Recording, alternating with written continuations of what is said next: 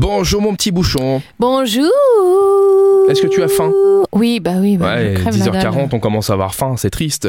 On va commencer avec une euh, raclette à volonté, de quoi C'est nous pas mal, rassasier. hein. Bah oui.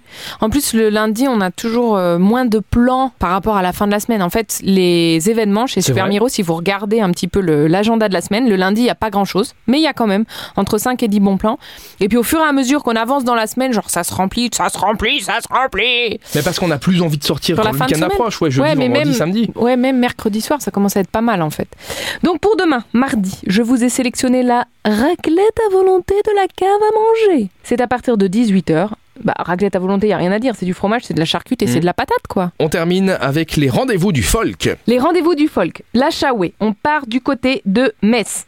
Et ben voilà, vous allez découvrir toutes les danses traditionnelles qui sont de France et d'ailleurs avec des musiciens qui sont toujours enthousiastes. Et c'est donc demain soir à partir de 20h, donc c'est sur toute la soirée jusqu'à 22h.